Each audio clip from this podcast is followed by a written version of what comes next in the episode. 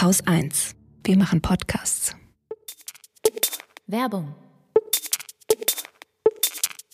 Wenn ihr die Wochendämmerung öfters hört, dann wisst ihr vielleicht, dass ich ein ziemlich optimistischer Mensch bin. Ich gebe die Hoffnung nicht auf und glaube an das Gute im Menschen, was Holger immer mal wieder mit Freude kaputt zu machen versucht. Die beiden norwegischen Autoren Vegard Harsvik und Ingvar Skjerve haben meinem Optimismus nun frisches Futter geliefert. In Homo Solidaricus erklären die beiden, warum der Mensch besser ist als sein Ruf. Und das untermauern sie mit jeder Menge wissenschaftlicher Fakten und Erkenntnisse aus Ökonomie, Biologie, Psychologie und Soziologie. Neue Forschungen aus diesen vielfältigen Disziplinen belegen, dass Fairness, Empathie und Kooperationsbereitschaft fest in die Gene des Menschen geschrieben wurden. Es kommt jedoch auf die sozialen Voraussetzungen an, damit das Gute im Menschen sich auch wirklich voll entfalten kann. Welche Voraussetzungen das sind und weshalb die solidarische Gesellschaft nicht nur möglich ist, sondern sogar unserem Wesen entspricht. Das alles erfahrt ihr in Homo Solidaricus, ein Buch für Optimisten wie mich, erschienen im CH Links Verlag.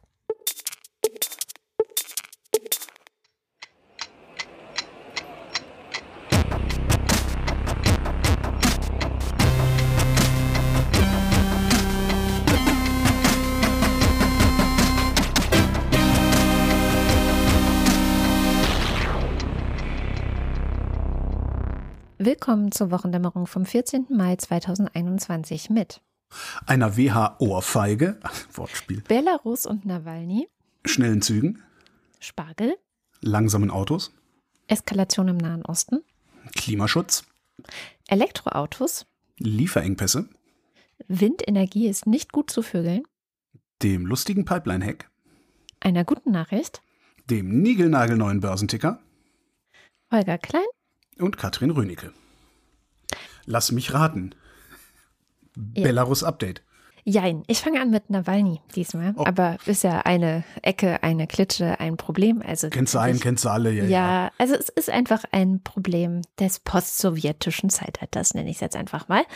Und äh, diese Woche hat mich ein bisschen aufgeschreckt die Nachricht, dass Nawalnys Doktor Nummer drei vermisst wurde. Äh, ich hatte dir ja vor ein paar Monaten schon mal in der Wochendämmerung von dem Tod eines der Ärzte berichtet, der äh, Alexei Nawalny behandelt hatte, nachdem der ja im Flugzeug zusammengebrochen war und dann in Omsk ins Krankenhaus gekommen war. Und da war dann dieses Jahr ein, äh, also im Februar, einer der Ärzte, der stellvertretende Chefarzt der Klinik, plötzlich verstorben, wie es hieß.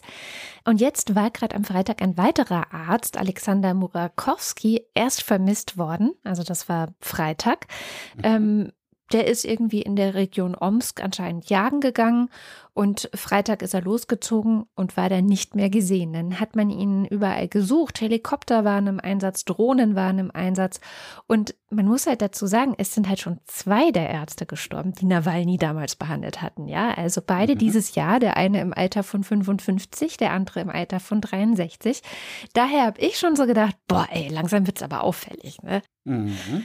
Andererseits muss man dazu sagen, war Murakowski, also der, der jetzt verschwunden war, derjenige, der bei Nawalnys Vergiftung darauf beharrt hatte, dass es eben keine Vergiftung sei. So, Dann haben die also anderen also, ihn verschwinden lassen. Eine Vergiftung ist ausgeschlossen. Ja, und was jetzt genau passiert ist, kann ich dir nicht sagen, aber er ist am Montag wieder aufgetaucht, nachdem zwischendrin äh, sein Auto sechs Kilometer weiter von dort, wo er aufgebrochen ist, gefunden wurde, in einem anderen Ort, ist er am Montag 32 Kilometer weiter wieder aufgetaucht in einem Dorf. Es gab mal so, ein, so einen zweiteiligen Film, äh, der hieß The Second Coming.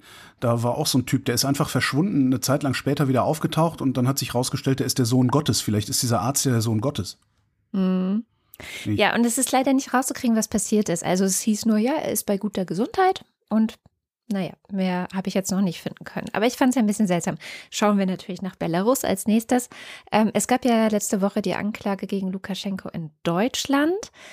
Daraufhin hat Lukaschenko jetzt die Nazi-Keule rausgeholt und hat gesagt, also die Erben des Faschismus hätten ja wohl kein Recht, über ihn zu urteilen. Und das sei ein ziemlich dummer Schachzug von Deutschland gewesen. Mhm. Ähm, er kann ja meinen, was er will. Äh, in der Zwischenzeit bringt, bringt die EU neue Sanktionen gegen äh, Belarus und belarussische PolitikerInnen und äh, am Machtapparat beteiligte Menschen ähm, bringen die nach vorne. Also bisher sind ja schon 90 Personen, also direkt irgendwelche offiziellen Persönlichkeiten der belarussischen Politik mit Sanktionen bedacht. Das heißt, die haben irgendwelche Reiseverbote oder Reisebeschränkungen, muss man ja sagen. Ich meine, die können ja in andere Länder reisen, zum Beispiel nach Russland. Teilweise sind auch deren Vermögensanlagen eingefroren, teilweise auch nicht. Und ich bin gespannt, was da jetzt kommt. Also bisher konnte man noch nicht so richtig viel erfahren. Wahrscheinlich soll die Liste erweitert werden, also dass noch mehr dazugefügt werden. Aber ob auch noch irgendwas gemacht wird in Richtung vielleicht noch mehr wehtun und wie könnte das aussehen, ähm, bisher ist da noch nichts veröffentlicht worden. Aber so insgesamt ist das Ding am Austrocknen, oder? Belarus. Also so dieser, dieser Protest, die, die schaffen das nicht, oder? Also ich habe nicht den Eindruck.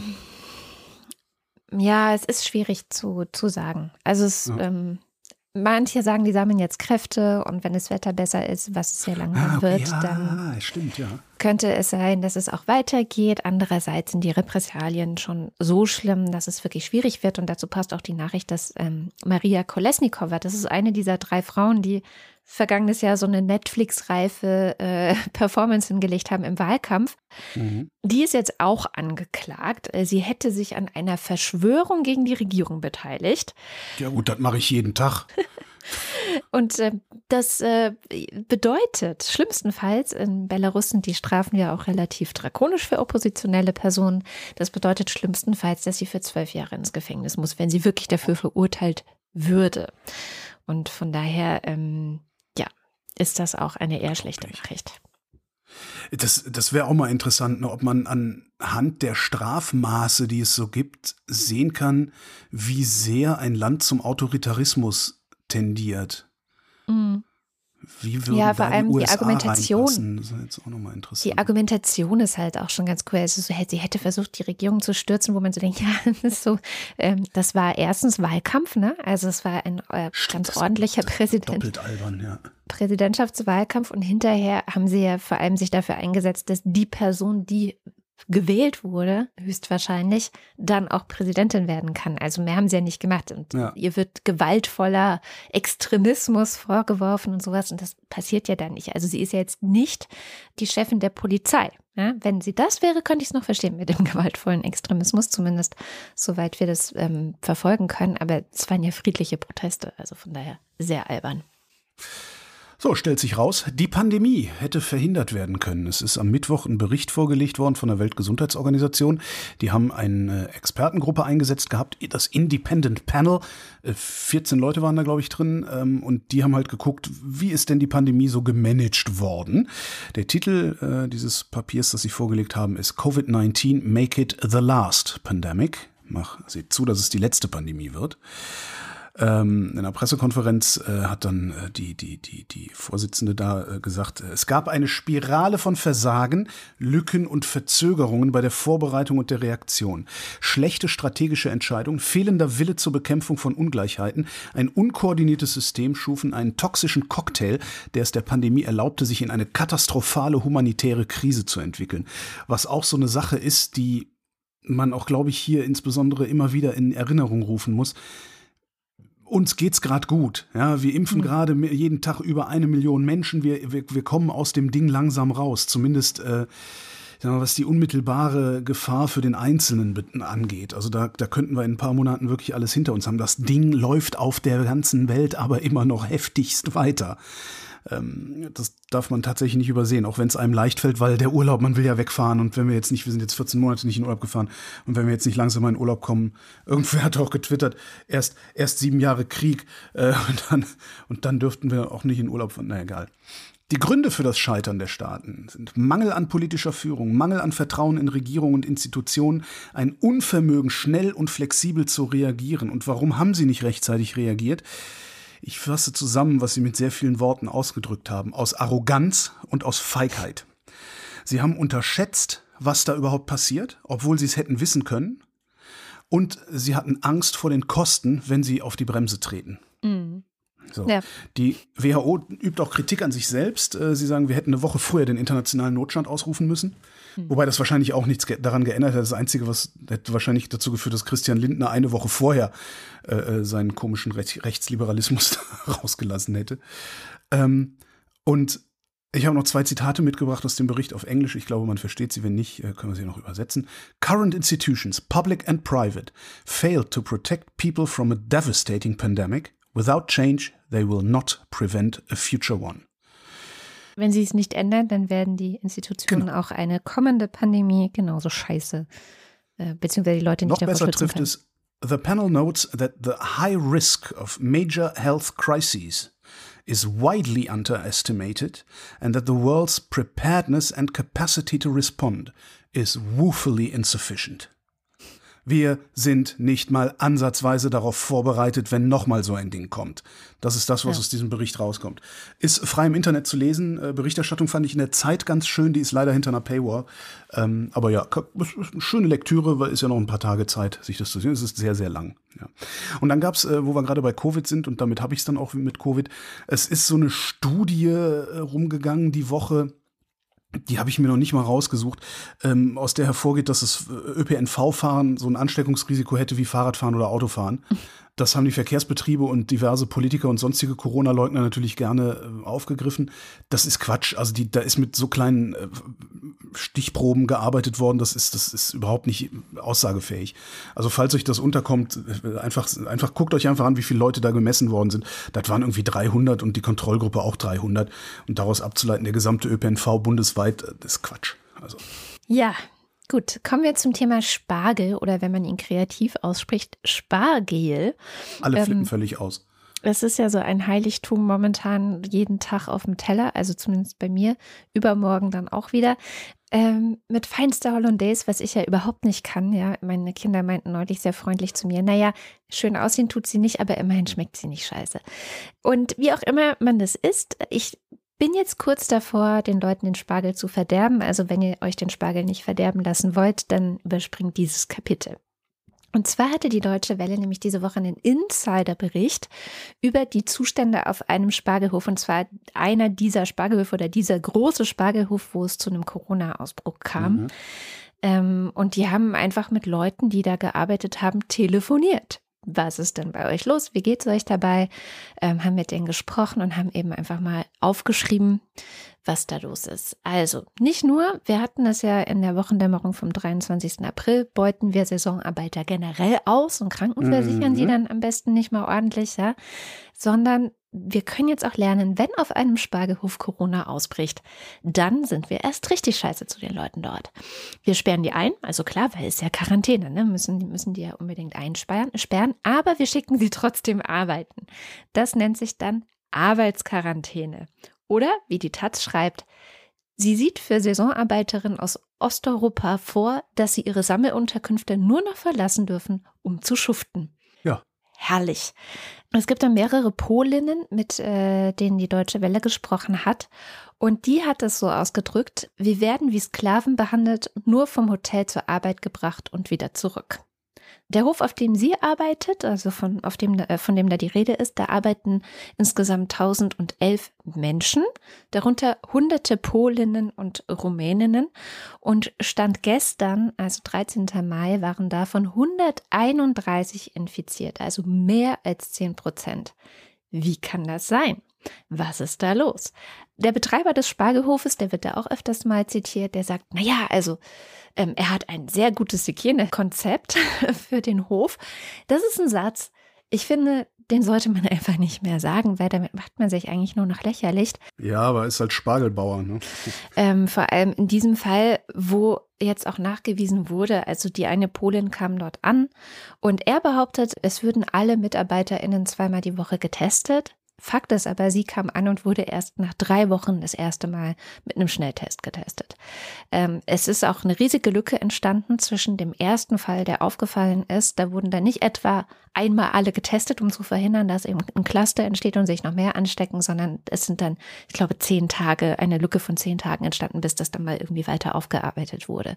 Und dann erzählt sie auch, dass überhaupt nicht darauf geachtet wird, wer irgendwie mit wem zusammenarbeitet und wer mit wem zusammen wohnt das wäre ja ein sinnvolles Hygienekonzept, dass man guckt, okay, ähm, die Menschen, die zusammen, weil sie nicht am Band stehen, um da was sortieren oder auf dem Feld sind und da irgendwas ernten, die sollten vielleicht auch in derselben Unterkunft sein, damit man so eine Art Bubble hat, die immer die gleiche ist. Machen sie aber nicht, sondern die durchmischen natürlich einfach alles bunt weiter. Ja, warum auch? Ganz, die, die können ja drauf scheißen. Ist ja egal. Wenn du Spargelbauer bist, kannst du machen, was du willst in Deutschland. Das haben die letztes Jahr schon gelernt. Ja, ja. Ja, daher kommt übrigens auch dieses schöne Wort Arbeitsquarantäne. Das wurde damals erfunden. Für die Saisonarbeiter, die im April 2020 trotzdem in Deutschland arbeiten sollten, auch wenn es vielleicht einen Ausbruch gibt. Und ähm, Genau, dann kann man noch fragen, zu welchen Bedingungen passiert das eigentlich alles? Also klar, der Mindestlohn in Deutschland ist ja bei 9,50 Euro pro Stunde. Was ich gar nicht immer auf dem Schirm habe, wenn ich diese Zahl höre, ist, dass das brutto ist. Ja, klar. also, okay. Das rechne ähm, ich doch regelmäßig vor hier in der Wochendämmerung. Seit ja, Jahren. schlimm. Ja, ja, aber ich vergesse es trotzdem immer wieder. Ja. Und ähm, die, die verdienen da teilweise netto pro Stunde 6,80 Euro, beziehungsweise das sei so momentan der Durchschnittslohn, den die dort mhm. verdienen, müssen aber pro Tag auch noch 9,80 Euro für die Unterkunft und das Mittagessen bezahlen. Und das müssen sie auch dann, wenn sie krank sind und Geil, gar nicht ne? arbeiten gehen können. Ja, man sollte Spargelbauer werden, echt. Spargelbauer oder, oder, oder Schlachthofbetreiber, auch nicht schlecht man sollte irgendetwas äh, werden, was andere Menschen aus Osteuropa ausbeutet anscheinend. Oder auch Migrantinnen und Migranten, die ähm, keinen sicheren Arbeitsstatus haben, was ja ein Riesenproblem in Italien und Spanien zum Beispiel ist weswegen man eigentlich gar nichts mehr essen könnte. Also es ist so, nicht nur der deutsche Spargel ist scheiße, sondern so ziemlich alles, was an Obst und Gemüse aus Italien und Spanien kommt, auch das Bio-Obst, auch das Biogemüse, ist problematisch unter Umständen. So, und jetzt äh, das, das äh, Geilste, was in diesem Artikel drin stand, die Leute wollen teilweise weg, weil die Arbeitsbedingungen so beschissen sind, einerseits. Sie müssen sieben Tage die Woche bis zu elf Stunden am Stück arbeiten, damit sich das überhaupt irgendwie lohnt. Hm. Und ähm, jetzt haben sie natürlich auch alle Angst vor Corona und sich anzustecken, aber sie dürfen nicht weg. Das heißt, sie werden da wie, jetzt festgehalten. Äh, wie die werden festgehalten? Ja, sie sind ja in Quarantäne. Es sind ja immer wieder neue Leute krank und dann kommen halt alle anderen in Quarantäne wow. und können weiter dazu gezwungen werden, zu arbeiten sozusagen. Also manche, also es gab wohl Das ist ja fast lagerhaft. Ja. Alter Vater. Genau. Also das ist ein Artikel, ich verlinke das von der Deutschen Welle. Wie gesagt, die Taz hatte auch was dazu. Es hat mir wirklich die Lust am Spargel ein bisschen verdorben. Da ich ja Glück, dass ich Spargel sowieso nicht so gerne esse. Ähm, jedenfalls nicht unbedingt Spargel suche. Ja, aber das, was mich daran, was, also, okay, die wollen weg äh, und können nicht und so, aber was mich daran echt fertig macht, ist, also diese Bedingungen, die sind ja nicht neu, diese Bedingungen. Nee, nee. Die, das ist jetzt nur ein bisschen unangenehmer, weil Covid äh, oder Corona äh, unterwegs ist. Ne? Das macht es halt irgendwie beschissener und gefährlicher, diesen Job zu machen. Ja. Aber dass die überhaupt noch kommen, um sich in quasi Arbeitslagerbedingungen äh, 6,80 netto die Stunde zu verdienen, ist ja ein Hinweis darauf, dass bei denen zu Hause noch beschissener sein muss. Mhm.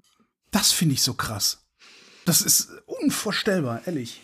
Tja. Ja, aber Hauptsache billig Spargel. Also, also ich meine, man kann jetzt auch nicht auf alle Leute Rücksicht nehmen. Ne?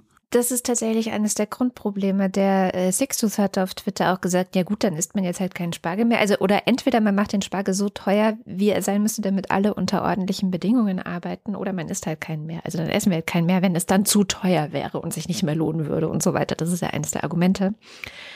Aber das ist ja nicht nur der Spargel, das meinte ich ja gerade. Ja. Also man müsste eigentlich EU-weit ganz klar sagen, keine Sklaverei. Also es ist ja nun mal wirklich. Naja, ist klar, ist, na, gut, das ist jetzt durch diese Quarantäne wird das halt zu so einem Arbeitslageresken Ding. Ne? Ähm, vorher ja, ist es halt, es ist vorher ja keine Sklaverei. Es ist ja schon eine freie Entscheidung, da hinzugehen, es ist auch eine freie Entscheidung, da wieder wegzugehen. Da hm. wollen wir jetzt auch mal die Kirche im Dorf lassen. Ja, aber, aber was ich halt Italien halt und Spanien, ne, wo die Leute so unter Druck stehen, weil sie einfach illegale Migranten sind und dann sagen die Bauern halt, naja, du arbeitest unter den Bedingungen, die ich sage, oder ich melde dich der Polizei. Das löst du aber auch nicht, indem du sagst, keine Sklaverei mehr, weil dann machen die das trotzdem. Mhm. Also das löst du dadurch, dass du die Leute nicht in der Illegalität hältst, zumindest genau. nicht in dieser Art von Illegalität hältst. Aber das wäre wieder eine andere Diskussion. Ne? Ich, ja. Schön wäre ja mal, wenn man sagen würde, wenn man, wenn man irgendwie sowas sagen würde wie, hey, diese, das sind ausbeuterische Zustände. Ja, also ich, 89 ist, das ist eine Frechheit für so einen Job, 89 zu zahlen. Ja, die, die, müssen halt, weiß ich nicht, wie am Bau, wo es auch sehr anstrengend ist, 15 Euro kriegen oder wie viel auch immer da bezahlt werden mag. Und dann soll der Markt das regeln. Na, dann wird halt nicht jede Woche ein Kilo Spargel gefressen, sondern nur 200 Gramm. Ja. Das, ist echt, das, ist auf jeden ich, das, ist, das ist echt krass. Ich meine, ich habe leicht reden. Ne? Also äh, äh, sparsam sein muss man sich auch leisten können. Ich weiß. Ähm, Aber wie lange wollen wir das denn eigentlich noch drehen? Wie, wie lange wollen wir noch so tun, als wären wir anständige Menschen? Das ist immer so geil. Wir machen immer so eine, ah, die Menschenrechte und exportieren die Menschenrechte und hier und da und dort. Ich neige ja auch dazu zu glauben, dass das im Prinzip eine gute Idee ist, was wir machen. Aber jedes Mal, wenn ich mir an die eigene Nase packe, muss ich feststellen, dass ich mal lieber die Chinesen gar nicht erst kritisieren sollte, bevor ich nicht hier mal ein bisschen geputzt habe. Das macht nicht besser, was die Sowohl Chinesen mit den auch. Uiguren machen. Ne? Ich weiß, ich weiß, ja, ja. Politik das, das, das, sowohl als auch, aber ja. Mhm. das, ist echt, das ist so. Das ist so eine schöne Nachricht. Ähm, In Spanien äh, haben sie auch ein Hochgeschwindigkeitsbahnnetz. Das heißt auch, wir haben ja gar keins. Wir, wir bei uns lassen äh, die Wieso? Hochgeschwindigkeitszüge über die Gütergleise fahren. Darum fahren die auch alle so langsam. Ähm, Ja, aber manchmal, manchmal Ja. erreichen die ICEs auch 270.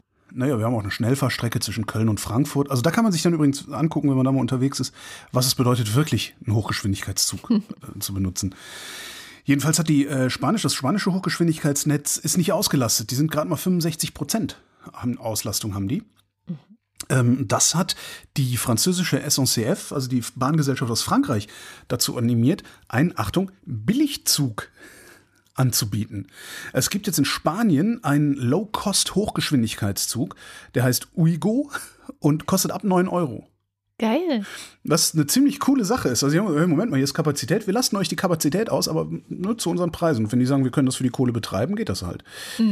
Das ist dann genauso wie in diesen Billigfliegern. Ja? Nur ein Stück Handgepäck. Äh, Ja.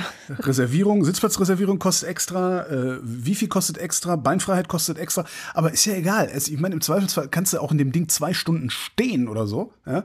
Du kommst für 9 Euro irgendwie 300 Kilometer weiter. Das finde ich schon mal nicht schlecht. Ähm, das hat dann eine andere Sp spanische Bahngesellschaft äh, gesehen und hat gesagt, "Ja, dann machen wir das jetzt auch.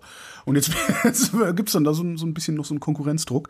Äh, nur die staatliche Bahngesellschaft sagt, nee, das haben wir nicht, wir machen das nicht, wir, äh, wir, haben, wir sind Premium-Produkt oder sowas. Ja, bei uns Ja. geht's nicht, habe ich ja eben gesagt, weil unser Schienennetz einfach im Grunde schon komplett ausgelastet ist. Ähm, was sich halt im Wesentlichen darauf zurückführen lässt, dass die VerkehrsministerInnen der letzten Jahre, wenn nicht Jahrzehnte, entweder korrupt oder denkfaul waren oder beides. Jo. Auch sowas, was ich nicht verstehe. Das sind halt, klar, Bahn ist ein aberwitziger Investitionshorizont. Also das ist, ne, da redest du nicht über fünf Jahre, da redest du im Zweifelsfall über 50 Jahre. Aber es hat sich ja auch vor 30 Jahren schon abgezeichnet. Ja, der, das ist nicht so, dass wir das nicht sind. Ja. Aber ja, nicht nur der Klimawandel, auch einfach das Bahnfahren eine sehr äh, effiziente, sinnvolle äh, Sache ist. Bahn, es ist der, da ist das Klima ist auch völlig egal. Es ist einfach ein überlegenes Verkehrsmittel. Es ist absolut überlegen, vor allen Dingen für, für Metropolverbindungen. ja, aber wenn Hätte doch, man mal was machen können. ja, aber wenn doch der Bundesverkehrsminister immer von der CSU gestellt wird und die Interessen von Audi vertritt in der Bundesregierung. Na, es ist ja noch viel schlimmer. Stattdessen wurden dann solche komischen Hirngespinste wie der, wie der, wie der, wie der, wie heißt das Ding, Transrapid. Geile Sache, Magnetschwebetechnik, super Sache. Wirklich eine super Sache. Aber wir leben hier halt nicht in China, wo 1000 Kilometer an einem Stück überbrückt werden müssen. Und wenn, dann macht man das halt zwischen Berlin und München oder sowas. Aber nein, sie wollten das Ding ja zwischen Berlin und Hamburg bauen ja, und haben dafür dann die ICE-Strecke zwischen Hamburg und Berlin künstlich verlangsamt. So, und darum sieht übrigens auch der Spandauer Bahnhof so krass aus. Also ich finde immer, wenn du in Berlin-Spandau den Bahnhof, am Bahnhof bist, hat man so das Gefühl von, warum ist das Ding so groß wie ein Zentralbahnhof einer Millionenstadt? Weil da eigentlich mal der Transrapid hätte fahren sollen. Krass, das Ähm, wusste ich gar nicht. Ja, ja, das ist so von damals übrig geblieben. Ich weiß, wahrscheinlich stimmt's gar nicht und ist mal wieder so, ein, so eine komische äh, Urban Legend. so eine Wandersage, die durch mein Gehirn marodiert. Und wo wir gerade dabei sind, Spanien hat sich verabschiedet und zwar von der Innerortshöchstgeschwindigkeit 50. Auf den meisten Straßen in Spanien gilt eine Höchstgeschwindigkeit von 30 Kilometern pro Stunde. Enge Straßen mit nur einem Fahrstreifen ähm, mit maximal 20 km/h und Stadtstraßen mit mehr als einem Fahrstreifen pro Richtung, da dürfen sie noch 50 fahren. Wer zu schnell fährt, zahlt zwischen 100 und 600 Euro Wow. und kriegt ordentlich Punkte. Ähm, interessant ist, in Spanien äh, kriegen Fahranfänger acht Punkte und die werden dann abgezogen. Und wenn die weg sind, ist der Führerschein weg. das ist auch ganz witzig. Ja. Ähm, in Spanien sind 2019, haben sie gesagt, äh, 509 Menschen im städtischen Straßenverkehr tödlich verunglückt. Und mit den neuen Höchstgeschwindigkeiten würde das Risiko, dass ein angefahrener Fußgänger stirbt, um 80 Prozent verringert. Was ich schon ganz krass finde. In äh, Deutschland ist es übrigens dann so, da habe ich jetzt allerdings nur die Zahlen von 2020 auf die Schnelle gefunden. Ich war zu faul, nach 2019 zu suchen. Innerhalb von Ortschaften die meisten Verletzten, 65 Prozent, also zwei Drittel der Verletzten sind innerhalb der Ortschaften. Die meisten Toten allerdings auf Landstraßen, etwas mehr als die Hälfte. Innerorts ein Drittel aller Verkehrstoten, ein Drittel aller Verkehrstoten innerorts, so muss ich das betonen und formulieren. 810 Menschen waren das in Deutschland. Und ich würde mir wünschen, dass wir das auch machen. Also diese Ja. 30 innerorts fände ich super. Ist auch die einzige Petition, die ich in meinem Leben je unterzeichnet habe. Das gab mal eine EU-Petition. Ich weiß gar nicht, was draus geworden ist. Ähm, offensichtlich nichts. Ja. Aber sowas kann man in Deutschland natürlich nicht machen, weil, warte mal, ich blättere mal eben zurück. Ich hatte hier eine Begründung, habe ich doch hier gehabt. Warte, wo ist sie denn? Ah, hier, ja. Ähm, was sich im Wesentlichen darauf zurückführen lässt, dass die VerkehrsministerInnen der letzten Jahre, wenn nicht Jahrzehnte, allesamt wahlweise korrupt oder denkfaul waren oder beides. Ach ja, Wie bei der genau. Bahn halt. Stimmt, stimmt. Das ist, äh, Was alles geht, wenn du, wenn du nicht von der Autoindustrie dominiert wirst, als, als Industrienation jetzt. Und das meine ich jetzt nicht im Korruptionssinne, sondern Spanien hat eine Automobilindustrie, aber das ist nicht der größte Wirtschaftsfaktor oder ein so großer Wirtschaftsfaktor wie bei uns. Also können die auch ohne weiteres mal gegen die Interessen der Autoaktienbesitzer was unternehmen. Tja. Wo wir bei, bei Autos sind, dann bleibe ich bei den Autos und zwar geht es um Elektroautos und Recycling. Da habe ich diese Woche einen sehr interessanten Artikel im Economist gelesen. Es übrigens zu der Frage, äh, weil wir letzte Woche über Wasserstoff gesprochen hatten, wollte ich noch mal eine ähm, Empfehlung für unsere Kommentarspalte zur Sendung, also vom 7. Mai von letzter Woche äh, geben. Ich fand, da gab es sehr interessante Beiträge zu der ganzen Thematik. Ist Wasserstoff nun sinnvoll oder nicht? Und auch aus verschiedensten Richtungen wurde das kommentiert. Ich bin immer noch unschlüssig und habe keine Ahnung, nachdem ich alle Kommentare gelesen habe, aber ist ja vielleicht auch ein gutes Zeichen. Jedenfalls ist ja Wasserstoff nur eines von vielen Themen, wenn man jetzt so über die Autoflotte der Zukunft spricht, sage ich mal. Ein anderes ist das ganze Ding Recycling. Und das war mir gar nicht so bewusst, dass tatsächlich im Moment anscheinend von normalen Autos, also in Anführungszeichen, noch sind es die normalen Autos, irgendwann werden es die altmodischen Autos sein, hoffe ich, ähm, dass 95 Prozent dieser Autos wirklich recycelt werden, weil das ja auch ganz viel einfach einfach zu re recycelnde Stoffe sind, also die Metalle, die da drin sind und so weiter, ähm, kann man gut machen. Aber so ein Elektroauto, was ja so die Zukunftsvision wäre, die ich habe, die viele andere auch haben, dass wir eben eine Elektroflotte haben, ist sehr viel komplizierter zu recyceln, weil sie sich Mhm. aus, weil es sich aus viel mehr Bestandteilen zusammensetzt. Ähm, da sind dann irgendwelche Magnete drin und seltene Erden und irgendwelche anderen Stoffe. Lithium natürlich, die Batterie äh, ist ein Problem, dass man das irgendwie recyceln kann. Und ähm, dieser ganze E-Waste, heißt es im Artikel, also Elektroschrott, ähm, ist tatsächlich eine recht unangenehme oder zumindest potenziell unangenehme mögliche Nebenfolge, wenn man jetzt auf einmal so eine ganze Flotte von Elektroautos hätte und irgendwann fahren die einfach nicht mehr. Und da ist dieser Hoffnungsschimmer und mal wieder tatsächlich regelt der Markt. Ähm, es gibt nämlich zum Beispiel Firmen, ähm, Lee-Cycle oder Lie-Cycle oder wie auch immer man das spricht, eine Lithium-Batterie-Recycling-Firma, eine kanadische Mhm. Firma, die sich 2016 gegründet hat, ist jetzt schon einer der größten Lithium-Batterien-Recycling Recycler Nordamerikas I get the point. und spezialisieren sich auch immer weiter. Also haben angefangen mit Lithium, machen jetzt auch Kobalt, machen jetzt auch Nickel. Und ähm, der Economist hatte ganz viele solche Firmen im Porträt, die sich immer mehr bilden, also entstehen auf der ganzen Welt, um diesen Markt eben zu, zu bedienen, der da, der da kommt, ähm, diese ganzen kleinen Teile abzubauen. Die Mhm. größte, äh, das größte Batterierecycling der Welt ist natürlich in China. China, genau. Natürlich. Da, da schafft es eine Firma, die Hälfte aller Lithiumbatterien des ganzen Landes zu recyceln. Und dann gibt es noch ein paar andere Firmen, die das auch noch machen, aber das fand ich schon krass.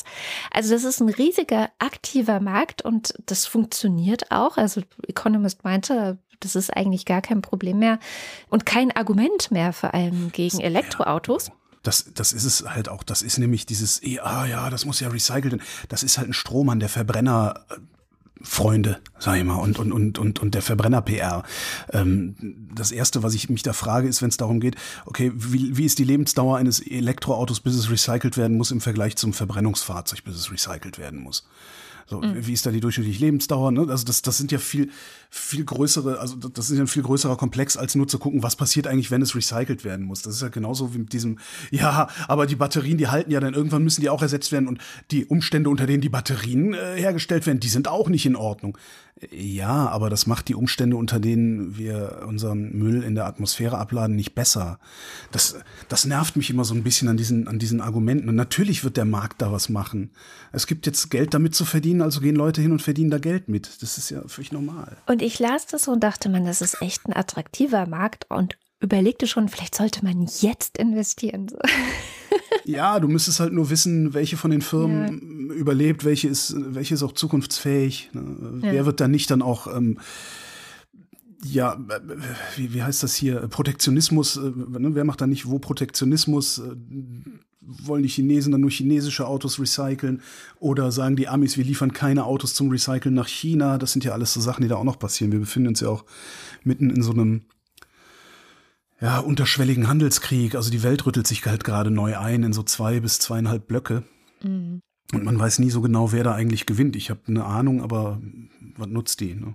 Ja, echt? Was hast du denn für eine Ahnung? China. Wir sind dem nicht gewachsen. Wir schaffen das nicht. Äh, ich glaube, wir schaffen das nicht.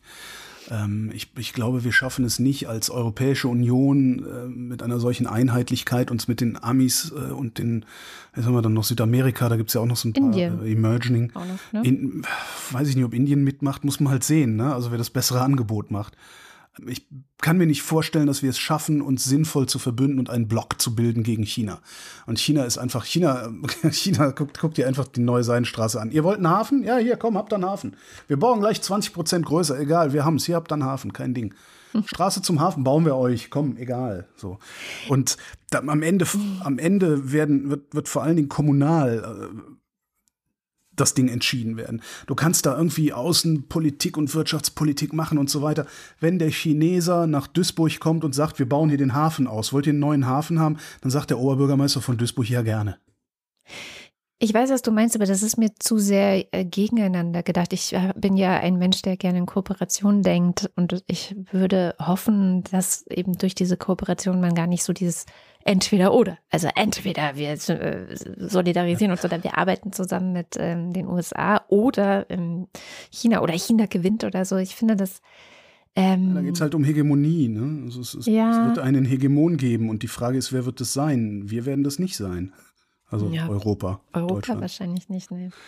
Weil wir halt, wir kriegen es halt nicht hin. Also wir, wir tun halt immer noch so, als wären wir einzelne Länder oder als wären wir als einzelne Länder besser aufgestellt. Guck dir nur die Wahlergebnisse dieser Rechtsaußenparteien an. Ähm, wo wir dabei sind, Lieferengpässe. Ähm, seit ich den Bus habe, hänge ich hier in so einem Forum rum, ne, so, mhm. alle so, ja, guck mal, da kann man basteln und so. Man hängt halt so in Foren rum. Und da raunt es seit ein paar Wochen, der Türke kann keine Transits mehr bauen. Ähm, mhm. Der Ford Transit wird in der Türkei gebaut und die können gerade anscheinend keine Autos mehr bauen, weil denen Teile fehlen, insbesondere irgendwelche Mikrochips, die in diese Autos mhm. eingebaut werden. Das wiederum, also der Türke kann keine Transits mehr bauen, darum werden keine mehr geliefert und darum muss der Deutsche auf seinen Bus über ein Jahr lang warten. Was mhm. ich irgendwie total, dachte ich so, Schwein gehabt. jedenfalls, Passende Meldung aus der Tagesschau diese Woche. 45 Prozent der Unternehmen berichten über Lieferengpässe bei ihren Vorprodukten. Mhm. Entweder kommt das Zeug gar nicht an oder ist dermaßen teuer geworden, dass du nicht alles kaufen kannst, weil du nicht genug Geld hast. Äh, das ist so schlimm war es seit der Wiedervereinigung noch nie. Die Gründe sind vielfältig, sagen die. Reduzierte Produktionskapazität durch die Pandemie, mhm. die Nachwirkungen eines Wintersturms in den USA oder Brände von Halbleiterfabriken in Japan und die Ever Given. Ja. und das finde ich so krass. Das kostet gerade, also die prognostizieren äh, drei 0,3 Prozentpunkte Wachstum, ja, was das in der Industrie kosten wird. Und ich finde das so krass wieder mal, wie wenig dann am Ende doch dazugehört, den ganzen Laden derart aufzumischen. Oder? Ja. Wie ich, fragil das alles ist. Das ist das, da merkt man das immer so, finde ich. Ich merke das ja auch. Also ich habe ja ähm, Aktien eines Chip-Herstellers und ähm, ich gucke da jetzt immer mal rein und ich finde es super interessant. Also ich ärgere mich jetzt nicht oder sonst irgendwas, dass das gerade in den Keller rauscht, was es tut.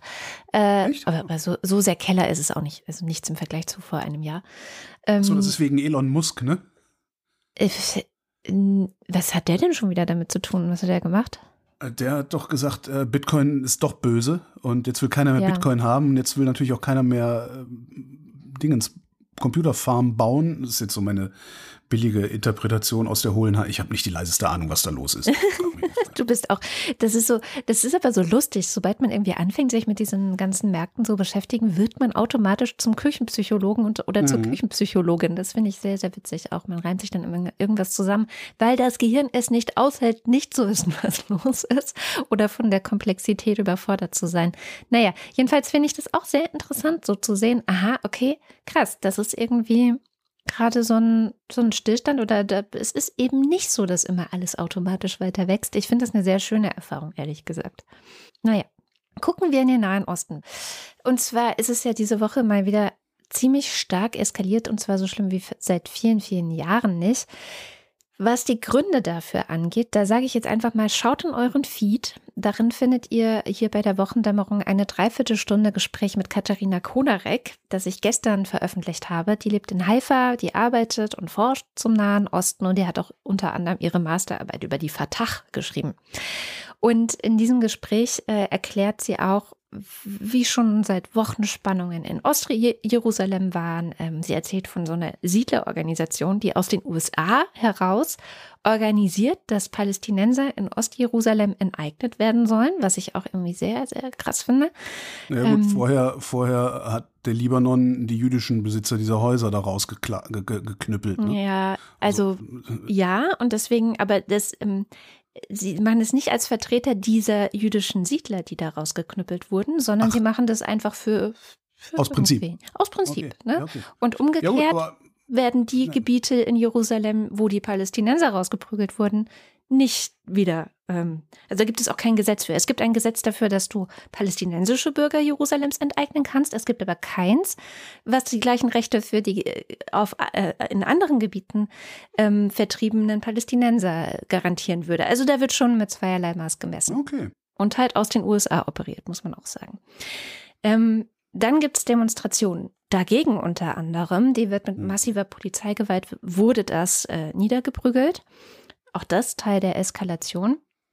Und sie hat das so ein bisschen verglichen mit der Stimmung, die in den USA herrschte, so rund um die Stürmung des Kapitols. Also sie hat, mhm. fand ich ganz gut diese Analogie auch nochmal. Es gibt einfach so krass radikalisierte rechte jüdische Israelis, ähm, diese ganzen Siedlerorganisationen unter anderem, die sind auch bis unter die Nase bewaffnet, ähm, stören sich auch nicht an Selbstjustiz. Also dann gibt es auch Geschichten von eine palästinensische Familie ist im Urlaub und kommt zurück und dann haben sich da irgendwelche Siedler breit gemacht und sagen so, hier, das gehört jetzt uns. Krass. Wollt ihr machen. Genau, also das erzählt sie, aber auf der anderen Seite äh, kommen natürlich die Palästinenser jetzt auch nicht so positiv davon, weil die Hamas einfach gerade auch ein wahnsinniges Machtvakuum im Gazastreifen nutzt, um zu demonstrieren, dass sie, obwohl sie ja nicht mehr der Regierung sind, die Fatah ist ja eigentlich die Regierung dort, ähm, dass sie jetzt hier die Macht ausüben werden so, und hunderte Raketen feuern und so weiter und so fort. Hört euch das einfach an. Also es ist wirklich, ähm, das mag ich auch in Katharina und wie gesagt, ich versuche ja auch immer die Leute zu Wort kommen zu lassen, die beide Seiten im Blick haben. Ich glaube halt nicht, dass man noch irgendwo hinkommt, wenn man nur auf die eine Seite zeigt oder nur auf die andere Seite zeigt. Übrigens habe ich hier auch deinen, wie sagst du immer deinen Spruch, ähm, wenn die Palästinenser. Das ist von Golda Meir, aber ja. Wenn die Araber die Waffen niederlegen, ist Frieden. Wenn Israel die Waffen niederlegt, ist Israel weg. Und da widerspricht sie auch und sagt, ja. wie soll das gehen? Also wenn die Araber jetzt die Waffen niederlegen, dann sind da halt bis unter die Nase bewaffnete Siedler und sie haben keine Rechte und sind, sind in ihrem eigenen Land diskriminiert. Das funktioniert halt so auch nicht. Naja, solange die Araber die Waffen nicht niedergelegt haben, werden sie auch niemals solche Rechte bekommen. Ja, aber das zeigt ja nur, dass die Waffen nicht der richtige Weg sind. Also ja, natürlich nicht. Aber sie, wenn sie jetzt die Waffen niederlegen, dann können sie auch sagen, so, und jetzt wollen wir, äh, dass der Staat uns gegen diese bis an die Zähne bewaffneten rechtsradikalen Siedler verteidigt. Mhm. Solange die da aber stehen und bewaffnet sind und sagen, wir wollen die Rechte haben, das wird die Regierung sagen, weil die ist auch ziemlich weit rechts außen, wird sagen, ja. leck mich am Arsch, Freundchen. Was, was sehen wir ja gerade? Naja, es ist ja so, dass Palästinenser, die in Ostjerusalem leben, sind ja nicht die mit den Waffen, sondern die Waffen kommen ja aus dem Gazastreifen und sie ja. werden aber nicht beschützt von der Regierung. Das passiert halt einfach nicht. Ja. Egal. So oder so, was diese Woche in Deutschland wiederum los ist, ne, ist ja, dass dieser Konflikt, der da passiert, instrumentalisiert wird, um zu sagen, haha, mein Antisemitismus ist doch voll berechtigt. Und äh, ja. das ist halt auch echt krass. Also dieses, Instrumentalisieren dieses Konflikts von mhm. allen Seiten.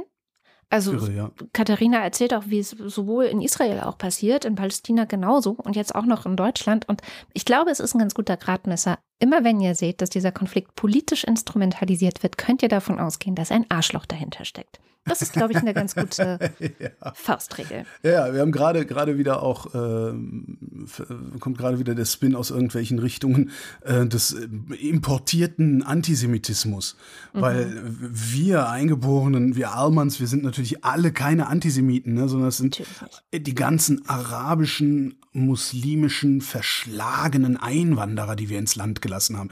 Die haben uns zu Antisemiten gemacht erst. Da kriege ich auch regelmäßig die Krätze drüber. Und weißt es, es, es, es, würde sich überhaupt niemand trauen, auf so eine Arschloch-Al-Quds-Demo am Hermannplatz zu gehen, ja, wenn sie nicht sicher sein könnten, dass der Großteil der eingeborenen Bevölkerung das irgendwie toleriert, dass da Judenhass verbreitet wird. Mhm. Das, das, das, das ist das, was mich an dieser ganzen Sache am meisten aufregt. Die hauen sich schon wieder die Köpfe ein. Das ist scheiße. Ich bleibe dabei. Äh, ich, ich, ich bleibe bei Golda Meir. Daraus folgen natürlich auch Sachen. Du kannst dich einfach die Waffen niederlegen und dich totschlagen lassen. Natürlich nicht. Mhm. Gar keine Frage. Also, das ändert alles nichts an meiner Haltung, die ich, die ich zu diesem Konflikt habe. Aber was mich wirklich in irre macht, ist diese Feigheit, mit der die vermeintliche bürgerliche Mitte hier in der Bundesrepublik, weißt du, diese ganzen CDUler und, und und, und alle, mhm. die immer so tun, als wären sie so Israel-Freunde und sowas, wie die einfach entweder weggucken oder jetzt halt wir sagen, ja, da hinten ist der importierte Antisemitismus, damit haben wir überhaupt nichts zu tun. Das kotzt mich an dieser ganzen Sache am meisten an. Wir leben hier wirklich, ich glaube, Max Scholleck hat das mal gesagt, wir leben hier in einer postnationalsozialistischen Gesellschaft und immer wenn da unten der Turm brennt, dann merken wir es hier ganz besonders. Ja, ja, das finde ich auch. Ich finde es echt äh, auch sehr beschämend, wenn dann zum Beispiel von so Leuten wie der AfD auf einmal der Antisemitismus der Muslime ähm, äh, angeprangert wird, wo ich so denke, das sind die gleichen Leute, die diese Idee der Umvolkung mit Das sind Schwachköpfe. Das sind Schwachköpfe und die werden auch nur noch von Schwachköpfen gewählt. Entschuldigung. Das darf ja. man halt nicht vergessen. Dieses ganze Umvolkungsding ja. oder wie heißt das äh, Volks äh. Austausch. Genau. Das ist eine der größten antisemitischen Verschwörungstheorien, die es derzeit gibt. Und die gleichen Leute stellen sich jederzeit hinter diese Verschwörungstheorie, die ja. jetzt auf die Muslime zeigen und sagen, die bösen Antisemiten. Ja. Das nur nochmal dazu. Aber was ich ganz interessant finde, und ich werde noch ein paar Artikel für alle, die sich dafür auch interessieren, äh, in die Shownotes packen. Was ist denn jetzt im Nachgang oder was jetzt im Nachgang diskutiert wird? Also es passiert jetzt natürlich ganz viel vor der UN. Da gibt es irgendwie so einen Konflikt auch noch im äh, UN-Sicherheitsrat, weil die USA eine sehr unrühmliche Position gerade haben in diesem ganzen Konflikt. Den, diese Position haben sie Donald Trump zu verdanken. Mhm. Und da ist auf jeden Fall noch ganz interessant, was Biden da jetzt draus machen wird, weil er hat kein, keine gute äh, Position geerbt. Nee, der ähm, kann ja nur verlieren eigentlich. Ne? Dieser sogenannte Jahrhundertdeal ist halt ein Teil des Problems, weil er einfach den Palästinensern auch jegliches Recht auf Freiheit, äh, jegliches Recht. Das Recht, eine Rechtsperson zu sein, existiert da drin nicht für Palästinenser. Mhm. Ähm, man kann ihnen einfach die Westbank wegannektieren und so weiter und so fort. Das heißt, das ist ein sehr großes Puzzle. Und wie sich das lösen wird, ähm, ja, bleibt abzuwarten. Also was Biden da vielleicht für eine Idee muss hat. Muss man ihnen auch die Westbank wegannektieren? Weil dann naja, hat Israel nämlich noch, dann hat Israel nämlich das Problem, dann müssen die sich mal um die Palästinenser kümmern, die da leben. Weil im Moment ja. kann man schön sagen, na, wir bauen da eine Mauer drum. Es ist halt auch, hat mich erstaunt zu lesen, dass der UN-Sicherheitsrat immer noch an dieser Zwei-Staaten-Lösung festhält, wo ja.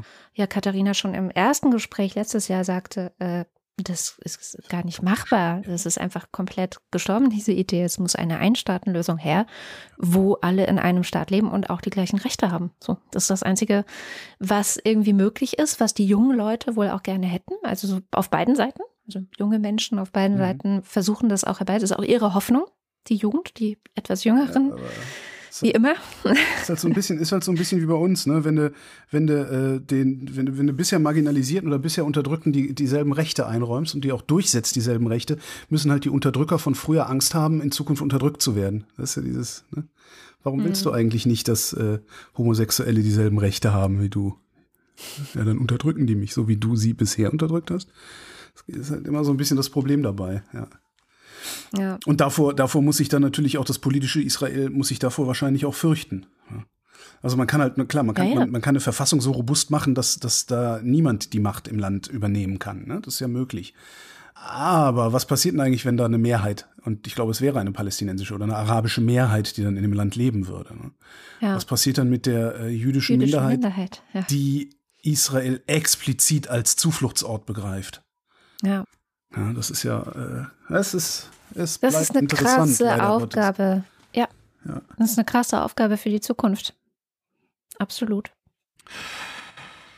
Klimaschutzgesetz. 2045 soll Deutschland klimaneutral sein. Also die Bundesregierung hat ein neues Klimaschutzgesetz vorgelegt, nachdem es dieses Bundesverfassungsgerichtsurteil gab. Es darf dann also nur noch so viel CO2 ausgestoßen werden, wie nachwachsen kann.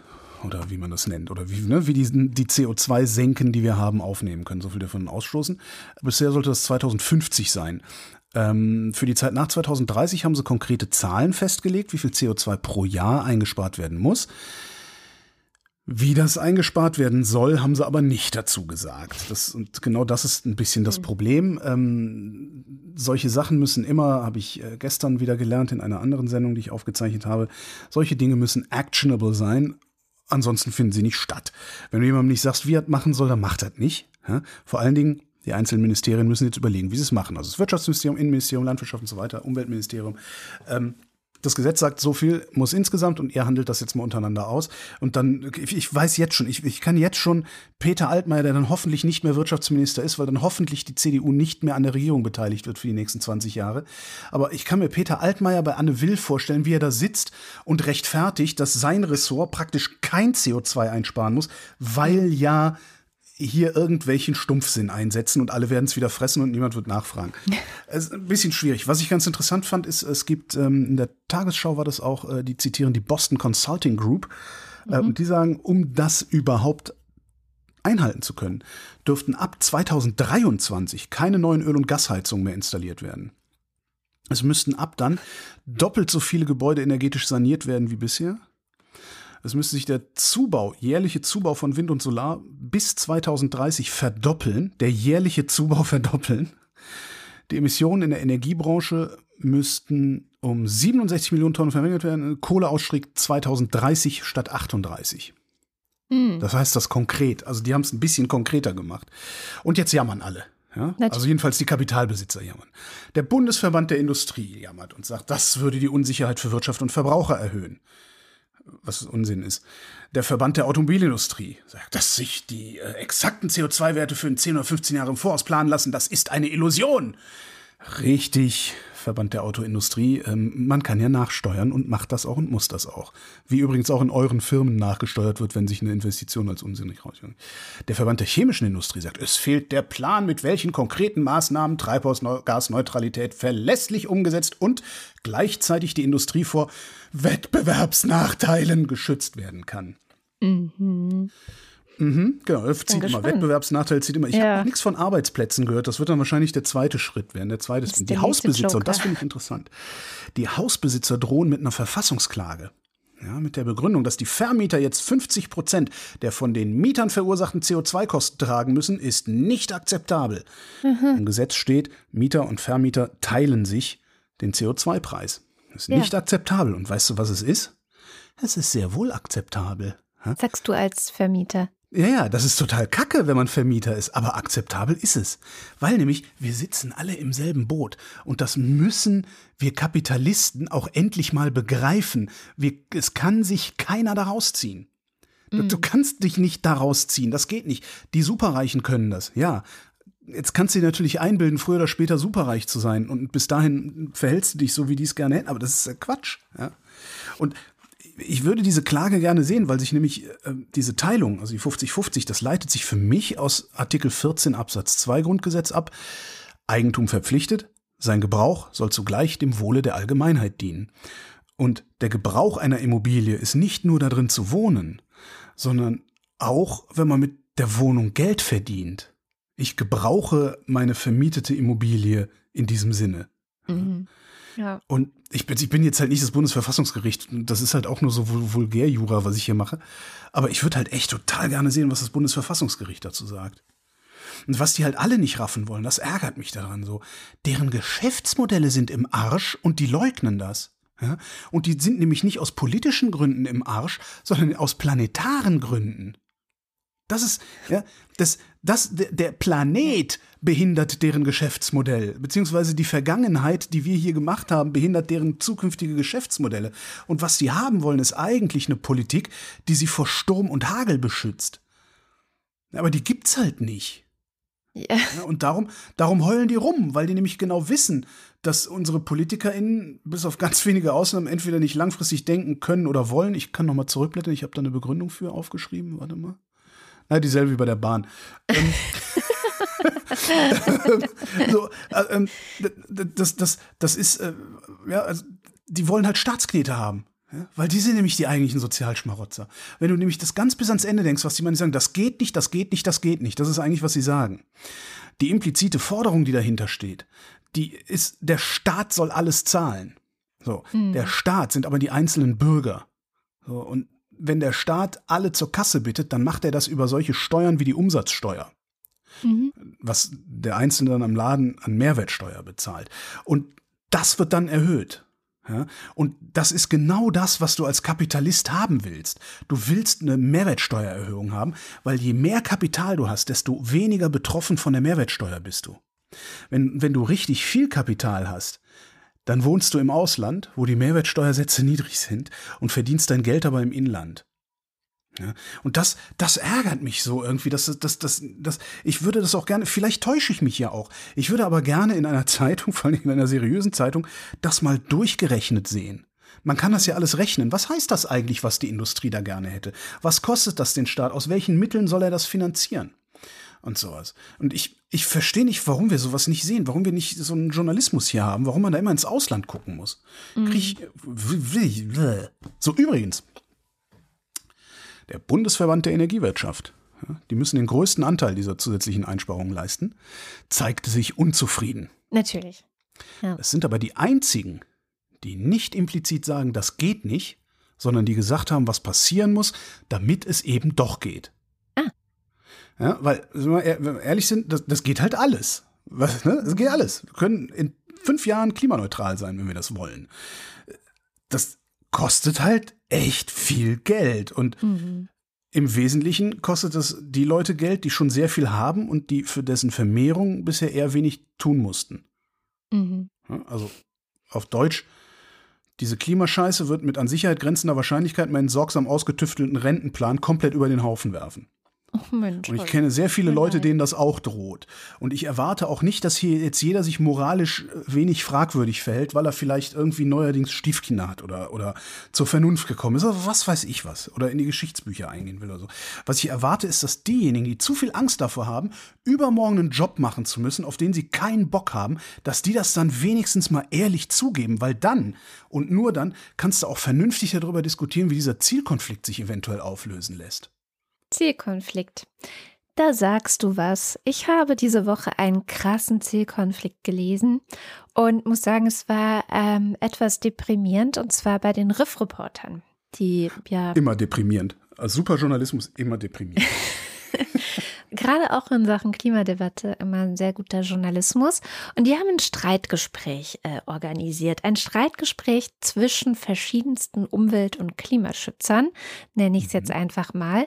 Ähm, und ich fand es insofern interessant, weil Ganz oft, wenn wir über Windkraft sprechen, sprechen wir darüber, wie lächerlich das Argument wäre, aber der Vogelschutz. ja. Ähm, und dieser Artikel, oder also es war ein Streitgespräch, das aufgezeichnet wurde, als Artikel erschienen ist, zwischen zwei Vogelschützern und zwei Klimaschützern, hat mich etwas ratlos gestimmt. Denn man kann die Argumente der Vogelschützer leider nicht einfach so von der Hand weisen. Ähm, insbesondere so nette Vogelarten wie der Rotmilan, der, wo ich mich gerade befinde, hier in Sachsen-Anhalt, ein sehr häufig gesehener, total schöner Vogel ist, stirbt durch Windräder jedes Jahr mhm. um die 8000 äh, Rotmilane, die darunter leiden. Und auch. Wie viel, wie viel ist das bezogen auf die ganze Population? Das ist so viel, dass, äh, wie war das, ich glaube, bis zu, zum Jahr 2050 oder so die Nulllinie erreicht würde. Wow. Sprich, ähm, dieser Vogel dann äh, aussterben würde, wenn wir auch weiterhin sozusagen die, die Windkraftanlagen so viel ausbauen, wie wir momentan planen, das zu tun. Okay. Und tatsächlich ist das eine recht unversöhnliche Geschichte, weil einerseits natürlich ohne Klimaschutz kein Naturschutz. Das sagen die auch ganz richtig in diesem Artikel. Also du kannst so viel versuchen, die Vögel zu retten, indem du dann keine Windräder hinstellst. Wenn gleichzeitig das Klima vor die Hunde geht, hast du den Vögeln auch keinen Gefallen getan. Ja, also irgendwo steht auch der Klimaschutz, ich sag mal so, in der Prioritätenliste der gesamten Welt. Mhm. Wahrscheinlich über dem Schutz der Rotmilane um hm. es mal sehr drastisch auszudrücken. Ja, wir nehmen ja auch das Ausrotten aller möglichen anderen Arten in Kauf, um unsere Lebensweise beizubehalten. Warum sollten yeah. wir da jetzt vor dem Rotmilan halt machen? Ja, der nur benutzt ja. wird, um eine Maximalforderung aufzustellen, die es verunmöglichen soll, Windräder irgendwo hinzubauen. Ja, ähm, keine Verschwörung. Dafür wird er halt nicht nur benutzt, sondern die Menschen, die hier miteinander sprechen oder die beiden, die von der Naturschutzseite her sprechen, das sind waschechte Naturschützer. Natürlich wollen ja. die auch das Klima schützen. Natürlich haben die da auch ein Interesse dran. Mhm. Sie sagen halt, es gibt äh, gleichzeitig, wird es so getan, als ob es keine Alternativen zur Windkraft gäbe, um das zu tun. Zum Beispiel ähm, die sehr rührende, also für mich sehr rührende Argumentation der einen äh, ist, dass sie sagt, wir müssten viel weniger konsumieren. Wir müssen Ressourcen schonen. Wir müssen selber einfach sparen. Das hat mich an ähm, Herrn Loske erinnert, der das auch vor 20 Jahren schon mal auf einem Kongress gesagt hat, wo ich auch gedacht habe, ja klar, das ist der einzige Weg. Der einzige Weg, diese Welt noch zu retten, ist, indem wir weniger Ressourcen verbrauchen, äh, weniger Strom verbrauchen, weniger konsumieren und so weiter. Das Problem daran ist, an dieser Argumentation, das wird nicht passieren. Also habe selbst ich in den letzten 20 Jahren gelernt und eingesehen, so wird es nicht passieren. Das heißt, wir wählen zwischen kleineren Übeln. Ich empfehle einfach das als Lesetipp, weil es ist so ewig lang und ähm, es ist wirklich ein etwas deprimierender äh, Text, der einen mhm. dieses, die spinnen alle, die Vogelschützer, das auf jeden Fall austreibt, kann man sagen. Also hat es mir auf jeden Fall ausgetrieben. Ähm, die spinnen natürlich nicht, die wollen einfach diese Arten schützen, was ein legitimes mhm. Anliegen ist. Das Problem ist nur, dass die Lösung, die sie bieten, keine echte Lösung ist. Zumindest ist das jetzt meine, mein Fazit. Noch eins aus der Rubrik, wie leicht sich doch unser fragiles System aushebeln lässt. Der Pipeline-Hack. Es gibt eine Firma, mhm. Colonial heißt die, die ähm, ist der größte Anbieter von äh, Pipeline-Kapazität zwischen Texas und der Ostküste der USA. Äh, fast die Hälfte äh, von, von, von Sprit und Diesel und, und Flugbenzin, äh, das an der, an der Ostküste verbraucht wird, läuft durch deren Pipelines, sagt die Firma. Und die haben sich Ransomware eingetreten, also das Ding, was deinen Computer lahmlegt und sagt, schick Bitcoin, dann mache ich deinen Computer wieder auf. Da hätte ich jetzt eine Frage, die vermutlich nur die Community beantworten kann. Ransomware geht doch so, dass ich erstmal irgendeinen Anhang in der Mail klicken muss, oder? Oder kann Ransomware auch einfach so auf meinen Rechner verbracht und aktiviert werden? Ich kann dir das leider nicht beantworten. Genau. Wüsste ich gerne. Vielleicht haben wir jemanden in der Hörerschaft, äh, der oder die das weiß. Das würde mich mal interessieren. Jedenfalls haben die sich Ransomware eingetreten und dann mal ihre Pipelines Richtung Osten dicht gemacht. Mhm. Und das hat dann zu so einer mittleren Panik, äh, einer mittleren Regionalpanik geführt. Alle haben angefangen, Benzin zu horten und so. Zumal dann ja auch die Regierung gesagt hat, hortet kein Benzin. Und das darfst du den Leuten ja nicht sagen. so, Benzin, also, äh, furchtbare Szenen, Dramen an der Tankstelle und so weiter und so fort. Mhm. Ähm, äh, krass, dass das überhaupt möglich ist. So, ne? Also so ein ganzes Ding auszählen. Möglich geworden ist das. Und das finde ich eigentlich das Spaßige daran. Warum sie die Pipelines gestoppt haben deren Abrechnungssystem hat sich diese Ransomware eingetreten. Ja, nicht irgendwas, was da ah. den Spritfluss regelt oder so, sondern deren, deren Billing äh, ist kaputt. Und die, die hätten per Hand nachhalten müssen, wer wie viel Sprit gekriegt hat. Ja, also das geht dann, ne, die haben dann irgendwie in Texas riesige Lager, das geht dann weiter zu so Verteilzentren, von da aus in die LKWs, von da aus in die Tankstelle, so ungefähr. Mhm. Ähm, die hätten also händisch nachhalten müssen. Hätte jemand stehen und sagen müssen, so, äh, Dick Assman, drei Hektoliter Flugbenzin, sowas. Ne? Und äh, das haben sie halt nicht machen können oder machen wollen und haben darum dann einfach mal das Ding stillgelegt und haben sich dann eingebildet, okay, wir versorgen die Ostküste jetzt mit Schiffen. Geht nicht so gut, Schiffe brauchen zu lange. Dann haben sie gesagt, ja, versorgen wir die Ostküste jetzt mit LKW. Geht nicht, weil Lkw-Fahrer knapp sind, ähm, weil nämlich nicht jeder, ja, kann halt nicht jeder äh, mal eben so einen Tanklastzug fahren, sondern dafür brauchst du halt eine Spezialausbildung, also Schulung, tralala. Ähm, es gab dann wohl Massenentlassungen vor einiger Zeit, äh, so dass 25 Prozent der äh, Tankfahrzeugflotte eigentlich brach liegen, weil keine Fahrer dabei sind. Und das, oh ich also finde das alles insgesamt sehr, sehr lustig, äh, dass die da Panik auslösen, weil sie den Sprit nicht gebongt kriegen.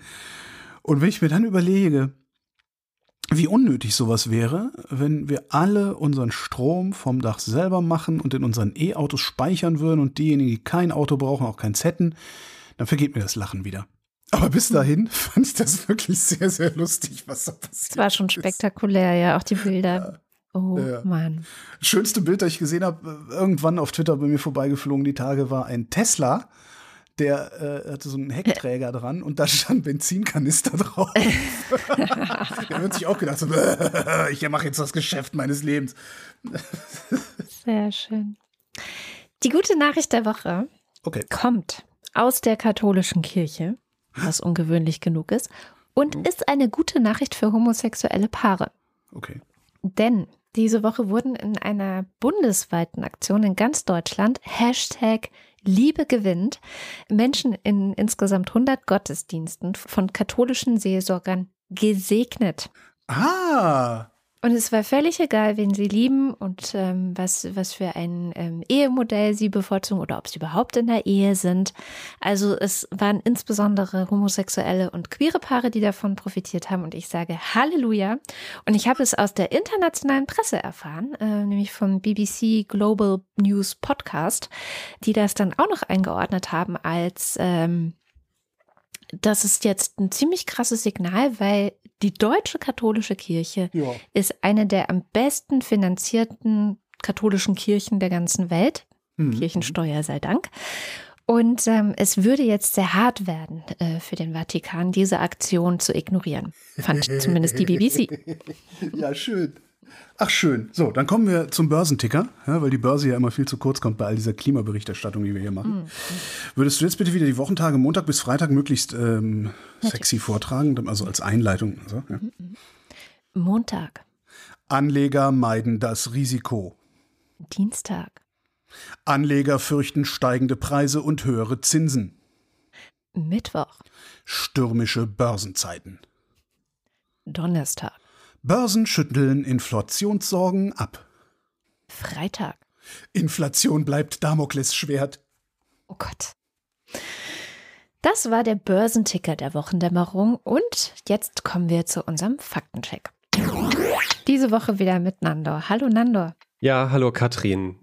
Ich glaube, ich starte am besten direkt mal, sonst wird das hier so Fang lang. einfach mal an. Okay. Ja, Holger hatte kurz beiläufig erwähnt, ja, da gab es so eine unseriöse ÖPNV-Corona-Studie, bitte gebt da nichts drauf. Und dann wollte ich natürlich wissen, wovon redet er da? Stimmt das, was Holger sagt? Also ganz kurz, äh, das war eine Untersuchung der Charité Research Organization. Das ist schon mal das erste Ausrufezeichen. Das ist nicht die Charité Universitätsmedizin, sondern eine Tochter davon. Das ist ein Auftragsforschungsunternehmen.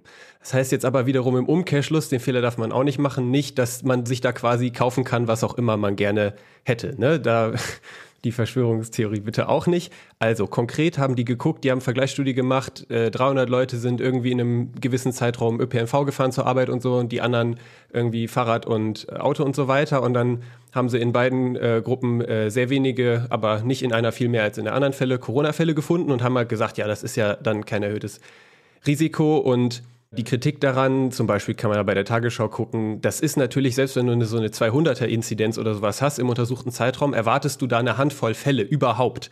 Das heißt, mhm.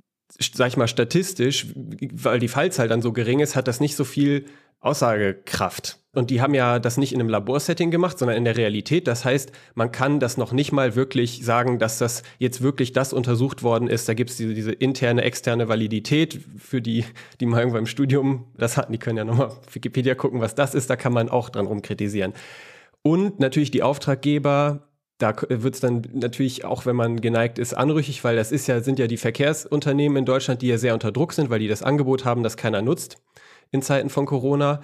Die sind da halt ganz vorne mit dabei. Und wenn man nach der Studie sucht, findet man halt nicht irgendwie erst eine Seite von diesem Charité-Institut, wo man das alles mit Daten nachlesen kann, sondern man findet ganz viel PR-Mitteilungen von eben den und Verbänden. Und es gibt sogar eine eigene Website, wo steht, ähm, was es eben alles an tollen Forschungsergebnissen gibt, dass ÖPNV nicht gefährlich ist.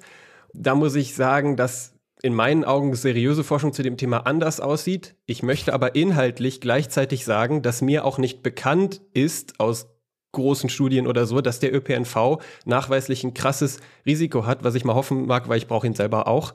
Es gibt zum Beispiel, gab es im November eine große Arbeit in Nature zu allen möglichen Maßnahmen im Gesundheitsschutz, die Staaten weltweit angewandt haben. Und da landet Einschränkung des ÖPNV, also dass man tatsächlich den zurückfährt, so im Mittelfeld, so kann wahrscheinlich was helfen, ist aber großer Unsicherheitsbereich und Maßnahmen im ÖPNV sind überhaupt nur schwer zu untersuchen gewesen.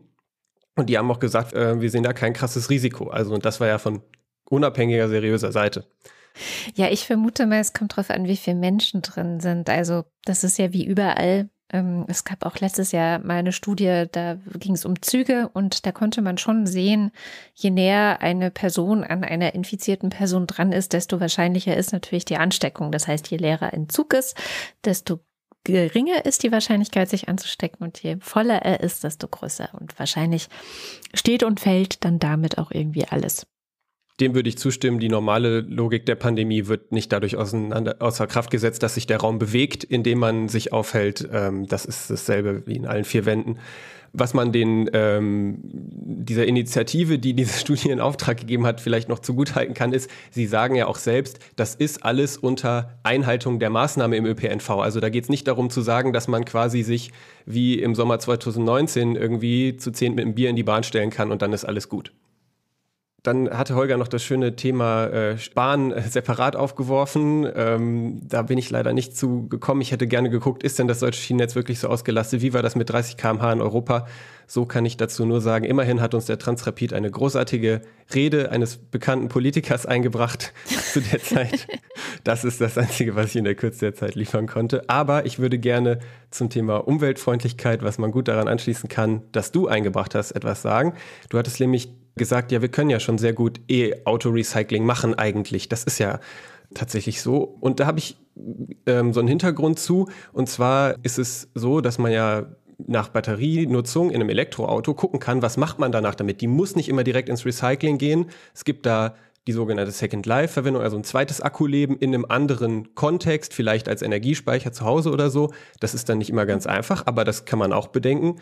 Und dann ist dann, was das Recycling angeht, zwar immer noch ein Problem, wie sieht die Zellchemie aus von den Bestandteilen, aber es gibt auch in Deutschland zum Beispiel äh, ein Unternehmen, die Düsenfeld GmbH in Niedersachsen, die sagt, da kann man auch auf die Webseite gehen, 91 Prozent der Materialien in so einer Batteriezelle könnten sie gewinnen im Recycling, was ja wirklich ordentlich ist. Und sie sagen damit, das kann ich natürlich dann nicht wiederum fact-checken, aber sie sagen selber, ähm, bei EU-Strommix ist dann ein E-Auto, wenn man das so recycelt, wie sie das machen, was die Batterie angeht, dann ist das nicht erst bei 85.000 Kilometer sauberer als ein Diesel in der CO2-Gesamtbilanz, sondern schon bei 49.000. Ja, und hm. das ist ja eben, wie gesagt, unter anderem aktueller EU-Strommix, wo ja Kohle auch noch drin ist und so weiter. Hm. Und wir bleiben so ein bisschen bei einem umweltberührenden Thema, wenn man um drei Ecken denkt, nämlich Bitcoin, Kryptowährungen. Holger hatte gesagt, hat Musk nicht gesagt, das ist doof, das will jetzt keiner mehr haben kann man jetzt ins Raum stellen, ob man das über fact-checken kann, aber da wollte ich mal kurz darauf hinweisen, für die, die sich gar nicht damit beschäftigen. Also Kryptowährungen sind eigentlich seit Anfang des Jahres oder zumindest seit Februar auf einem krassen Hoch. Bitcoin hatte ein extremes Allzeithoch im März und jetzt aktuell stehen diverse Währungen, sogar die eigentlich als Trollwährung mal ins Leben gerufene Währung Dogecoin auf absoluten äh, Gipfeln historisch gesehen. Und ja, nur ob man diese Entwicklung gut findet, steht natürlich auf einem anderen Blatt, denn gerade das Mining, also das Errechnen von neuen Währungseinheiten, ist natürlich ziemliche Energieverschwendung derzeit. Hm. Und mit der Berechnung von Kryptowährung können wir auch gleich überleiten zum Thema äh, Halbleiter-Shortage. Äh, wollte ich nur anmerken, dass ähm, das stimmt. Das betrifft nicht nur die Automobilindustrie, das ist ein, natürlich ein globales Problem, weil du letztlich diese Halbleiterchips, in welcher Form dann auch immer, in allen möglichen Kontexten brauchst. Und noch eine goldene Moderationsbrücke, wo ich schon mal dabei bin, würde ich dann jetzt machen zum Thema Ransomware-Virus. Bin mir auch sicher, dass viele Hörerinnen und Hörer das tausendmal besser wissen als ich, aber allgemein, Holgi hatte gesagt, muss ich da nicht auf so einen Anhang in der Mail klicken, um mir so ein Virus einzufangen? Nö, also wenn du Systeme hast mit Sicherheitslücken oder Programme und jemand gewillt ist, die Arbeit reinzustecken, um die aktiv auszunutzen, dann muss man da nicht immer einen unbedarften User haben, der das macht. Deswegen ist das ja auch so ein großes Problem, wenn bedeutende Sicherheitslücken gefunden werden und nicht schnell geschlossen werden. Hm. Und das Zitat postnationalistische Gesellschaft hat das nicht Max Czolek gesagt. Äh, ich glaube, das ist richtig. Ich habe nämlich ein Interview gefunden, wo er die Formulierung verwendet. Wenn sich jemand für den Herrn interessiert, dann kann man das ja mal lesen. Super, vielen Dank. Ich habe den Link nämlich nicht gefunden, als ich gerade die Shownotes geschrieben habe. Insofern eine wunderbare Ergänzung. Das war's? Ich, du willst noch mehr? Also mir kam das jetzt furchtbar Na, lang alles vor. Alles gut. naja, es muss korrigiert und ergänzt werden, was korrigiert und ergänzt werden muss. Vielen Dank auf jeden Fall dafür und bis zum nächsten Mal. Ja, bis zum nächsten Mal. Ja, und damit sind wir am Ende der Sendung.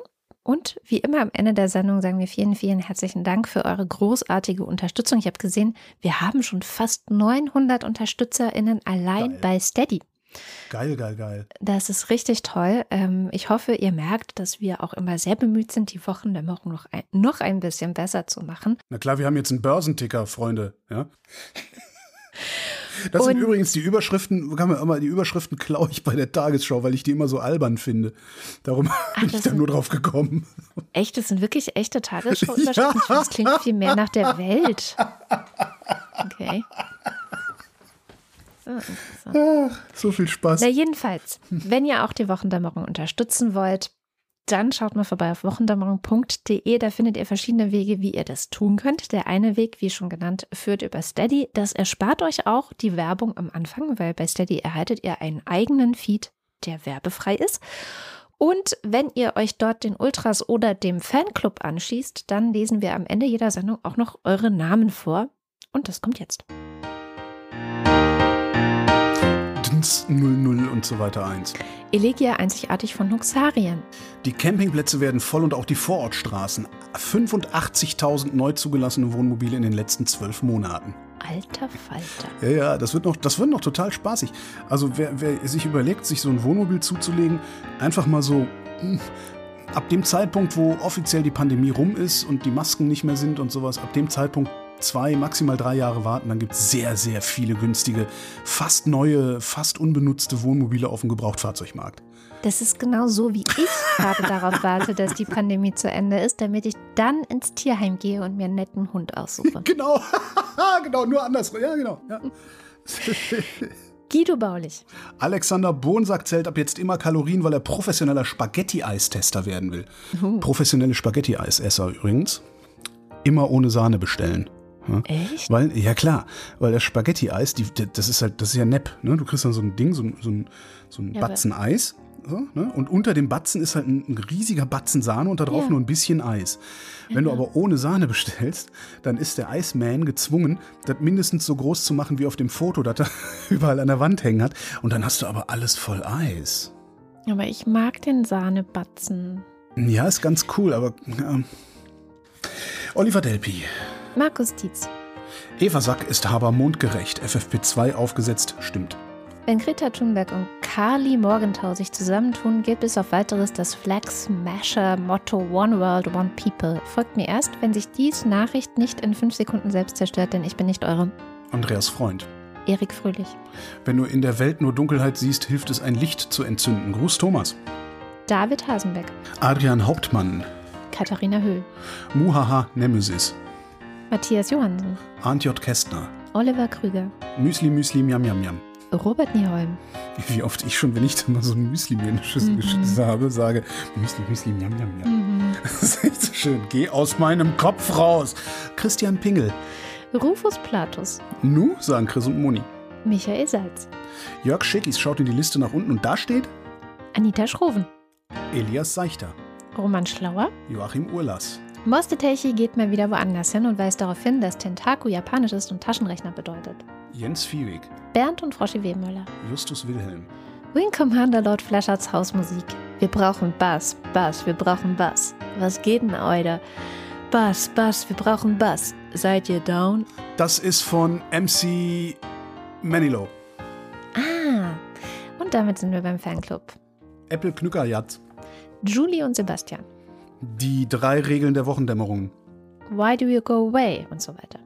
Wir werden nichts mehr zusammen ohne uns tun, nur das bringt uns auseinander, ansonsten kommen wir nicht mehr weiter und das wäre schadhaft.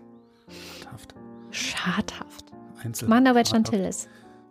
Ein Jahr ekelhaft. Volker Arendt, Anja und Jan aus Bielefeld. Johanna Bächle, Johannes Bauermann. Thomas Bauer, Florian Beisel.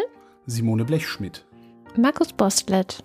Klaus Breyer, Daniel Bruckhaus. Mike Bültmann, Muli Buanji. Nicole und Christoph, Clemens Langhans und Christoph Henninger. Christoph Henninger und Christoph, Henning, Christoph Henninger und Clemens Langhans, Gar nicht so leicht heute, ne? Gian Andrea Konzert. Miriam und David. Cristiano del Tauscho. Ja, genau, Joni und Kati, nicht Johnny und Casey, denn Johnny und Casey sind nicht im Fanclub. Bokuwa Tentaku und so weiter. 12. Mai 2021. Mehr als 34 Prozent der deutschen Bevölkerung haben mindestens eine Impfung bekommen. Mehr als 10 Prozent sind vollständig geimpft. Quelle Zeit Online, 13. Mai 21. Manfred Speider, der freundliche Spinner aus der Nachbarschaft. Es grunzt zum Gruße die Schweinebande. Andreas Dietzel. Elina Eickstedt. Ein belegtes Brot mit Schinken, ein belegtes Brot mit Hai. Ein belegtes Boot. Oh, ein belegtes Bott mit Hai. Also was denn jetzt? Das was da steht. Das Dilemma, dass wir schon das Ende kennen, zwingt uns ja nicht dazu, es hier nicht schön zu finden. Wie unwahrscheinlich war, dass wir uns hier treffen. Eine Milliarde Sterne mussten explodieren, Sechser im Lotto ist dagegen lächerlich, denn es bleibt noch Zeit für dich und mich. Es ist übrigens kein Schlager und es ist mir sehr peinlich, dass es auch kein denke, Schlager. Dan. Asta, Hm. Don Jardin. Äh, Du Jardin? Claude Fankhauser. Matthias Flader. Oliver First. Oliver Förster. Großartig. Olli Frank. Rosalind Franklin. Den Gag versteht ja eh keiner und daher sage ich es jetzt ganz frank und frei. Die Entdeckung der DNA wurde möglich dank der Notizen von. Markus und Julia freuen sich jede, über jede neue Folge. Ah, muss noch nachgebessert werden. Mariana Friedrich. Wolfgang Fröhlich. Helge Georg. Die Muxi Girls. Bärbel Grothaus. Sally der Pinguin grüßt alle, die sie kennen. Ricardo Gatter. Simon Heckler. Silke Hartmann. Lars hat jedes Mal das Bedürfnis, eine Flasche Wein zu ächzen, wenn es um die aktuelle Politik geht. Kann man auch mal einkürzen. Lars säuft. Jan Heck. Sven Hennissen. Ralf Herbst. Tobias Herbst. Nils und Hilke. Kleine Hunde, ja Obst. Andreas Jasper. Ich wüsste so gerne, was. Naja. Philipp Kaden. Captain Käffchen. Arne Kamola. Arabella Kiesbauer. Alexander Klink. Abracadabra, Hokus Krokus, Kokosnuss, Simsalami, Bim. Markus Krause. Magali Kreuzfeld. Pia Kronquist. Thomas und Corina. Oliver Kohlfink. Sebastian Lenk und Henry Vize. Detmar Liesen. Nico Linder. Florian Link. Yogi Löw. Sabine Lorenz. Linus Löres. Rönne Ludwig. Das Leben, das die meisten führen, zeigt ihnen, bis sie es klar erkennen, man kann sich auch an offenen Türen den Kopf einrennen. Matschon Mäuschen. Christiane Meise. Martin. Christiane Meise. Hm. Robert Meyer. Johannes Möller. Lordium Mondkind. Die Mulle. Johannes Müller. Celine Neuwig. Thorsten Winoll. Mein Name ist Oliver. Oliver in Prokolle-Verschwendung. Die CDU ist korrupt, nein doch, oh. Olli P. Horst Fuchs und Peppi Rössler. Boris Perne. Nora Hoffmann und Peter Schmäler. Josef Porter. Sebastian Quapp. Wilhelm Reich. Ronny Reichenberg. Christian Rohleder. Markus Römer ist auch nicht klüger als Sven Rudloff. Ruth Rutz. FS. Jürgen Schäfer. Bodo Schenker. Christian Schluck. Christian Schmidt. Der Schommi. Susan Schulze. Gummibären hüpfen hier und dort und überall. Sie sind für dich da, wenn du sie brauchst. Das sind die Gummibären. Theresa Sievert. Birgit Sobi. Jens Sommerfeld. Im Übrigen bin ich einer Meinung. Marie Stahn. Christian Steffen. Also ein bisschen Club-Feeling hat man ja schon, wenn man beim Rossmann an der Einlassschlange steht und der Security-Typ einem zunickt, dass man jetzt rein darf. Ich habe noch nie einen Einlasser am Rossmann gesehen. Die ganze Zeit. Echt, ich, hat, ich hatte das beim DM mal. Ich überlege gerade, hatte ich beim DM mal einen Einlass? Und neulich beim Rewe auch. Hm? Ah ja, beim Aldi Und hatte ich beim mal einen. Dance der eigentlich meinte, immer.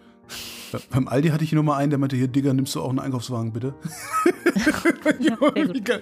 Digga, nimmst du mal. Sabine Stein, Philipp Steinkopf.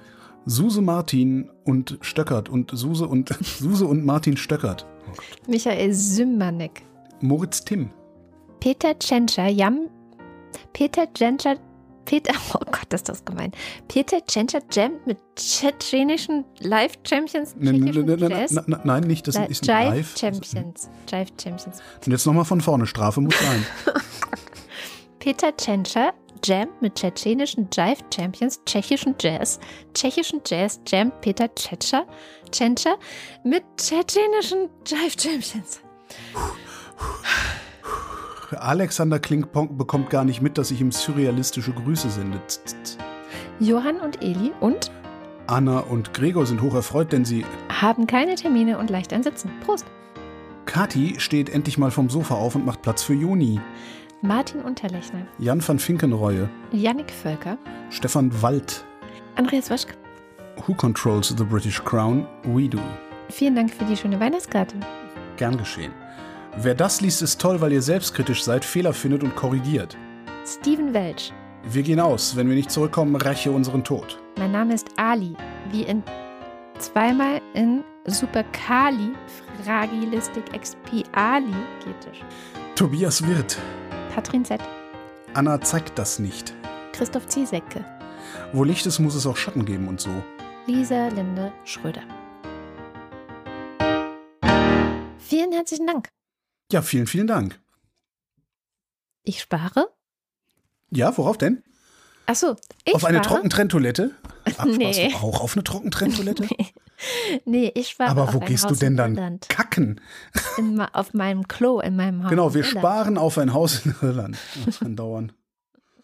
Ja, gerade diese Woche wieder gelesen, dass man sich da auch Das- einfach gar nichts mehr leisten kann. Nein, das geht überhaupt nicht. Also vor allen Dingen jetzt Großraum Dublin nicht. Das ist äh, vollkommen aberwitzig. Aber das da will ich ja passiert. eh nicht. Von daher ist ja auch wieder okay. Ja. Nun denn, vielen Dank für eure Aufmerksamkeit. Das war die Wochendämmerung vom 14. Mai 2021. Bis nächste Woche. Tschüss.